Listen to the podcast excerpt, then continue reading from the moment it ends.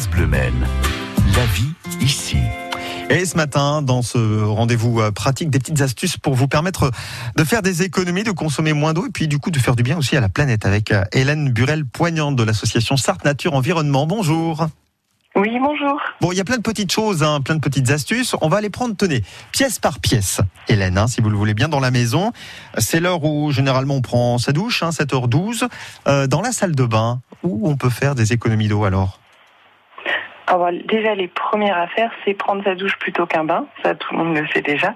Euh, mais on peut aussi installer un économiseur d'eau qui permet de garder la pression de la douche, mais diminue la quantité d'eau qui nous coule dessus. C'est quoi C'est un petit appareil à clipser sur le, le robinet? C'est Euh, oui, c'est tout rond et ça se glisse dans euh, le tuyau de douche, en fait.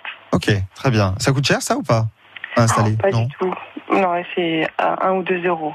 Bon. Dans la salle de bain, c'est tout ce qu'on peut faire? On peut aussi, bah, on a aussi les robinets. Euh, on peut mettre des mousseurs qui permettent de diminuer le débit des robinets. Mhm. Voilà. Et puis dans la salle de bain, je dirais qu'il y a les toilettes souvent. Oui. Voilà. Et les toilettes, c'est c'est 30 litres d'eau par jour en moyenne, donc il y a aussi un gros effort à faire. Euh, installer une double chasse d'eau ou mettre une bouteille dans le réservoir pour qu'il y ait moins d'eau qui s'écoule à chaque fois.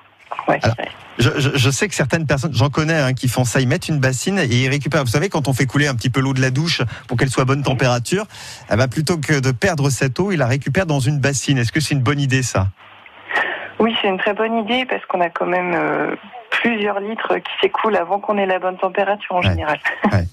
Dans la cuisine, allez, c'est le petit déjeuner aussi. On passe du temps dans la cuisine le matin. On peut faire des économies là aussi?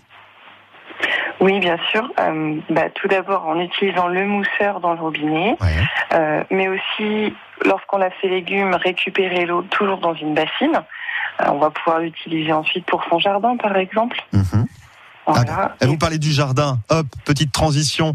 Est-ce qu'en ce moment là, ça serait peut-être pas mieux d'arroser le soir?